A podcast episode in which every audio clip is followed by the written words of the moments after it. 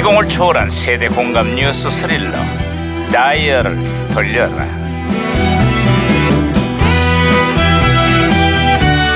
아하 오늘은 또 무슨 기사가 났나 신문이나 볼까 아, 음. 야야야 아이 뭐야 김영사 반장님! 왜또 호들갑이야 손을 잡을 수가 없답니다. 응? 손을 잡을 수가 없다니 연대 불가를 주장하고 있는 대선 후보들 얘기하는 거야? 아, 그게 아니고요. 프리미어리그에서 맹활약 중인 손흥민 선수의 스피드를 도저히 잡을 수가 없답니다. 어제 경기에서 또 결승골을 넣었잖아요. 손흥민 그, 그 손이 그 손이었어? 그렇죠, 그렇죠. 요즘 새벽마다 손흥민 선수 경기 보느라고 피곤해 죽겠어. 저, 저, 저 반장님, 저 사우나 좀 갔다 오면 안 될까? 어? 아이고 아이고 시끄러 이거 아, 다녀오고 싶어. 아. 야야 어? 무전기고 이래 어, 무전기에서 또 신호가 오는데요? 야 무전기가 또 과거를 불러냈구만 어. 아, 여보세요 나 2017년의 강반장입니다 거기 누구세요? 아, 예, 강 반장님. 예, 저는 1996년에 임명사입니다. 아, 반갑습니다, 반장님. 아 반가워 이명사 그래 98년의 한국은 요즘 어때요? 예, 그 정부가요. 고등학교 교련 과목을 폐지하기로 했다네요. 아유 그 시절만 해도 학생들이 수업 시간에 군사 교육을 받았었죠 그 학생들이 제식 훈련에 총검술까지 훈련을 받았었는데요. 이 시대착오적이라는 비판이 끊임없이 제기됐거든요. 그래서 이번에 드디어 폐지가 결정됐습니다. 그런데요 사라졌던 군사 교육을 다시 부활시킨 나라도 있어요 아, 그래요? 아, 그 나라가 어딘데요? 이웃 일본이요.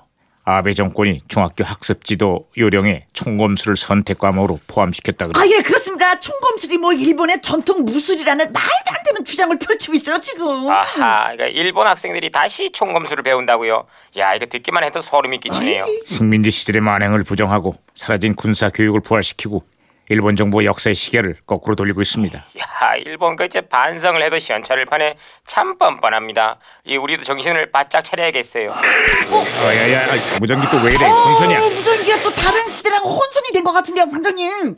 여보세요? 여보세요. 저는 시그널의 박혜영 경인데요.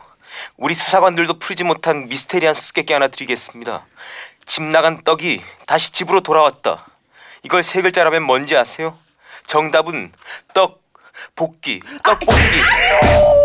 아우, 무슨 말도 안 되는 떡볶이. 아, 반장님, 제가 박치기로 무전기 다시 돌려놨어요. 아, 아. 말씀하세요. 아 이명사 아 계속 얘기해봐요. 아, 아, 예, 다시 연결됐구나.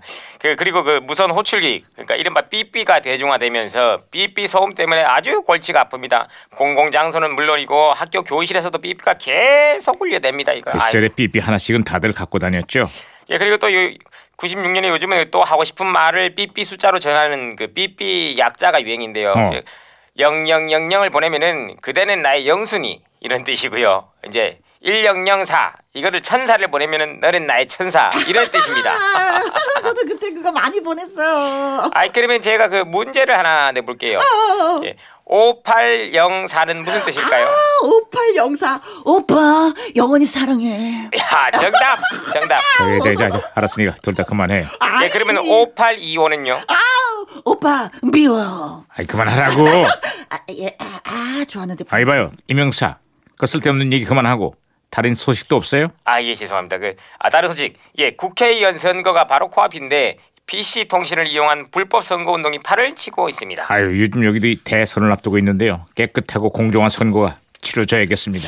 예, 그 요즘 여기는요 직장인들 사이에서 누가 이길지 내기까지 벌어지 벌어지고 있는데요. 거긴 어떻습니까? 반장님은 누가 이길 것 같으세요? 글쎄요 제 생각에는 에이, 야, 이거 대답하기 곤란했는데 다행이구만.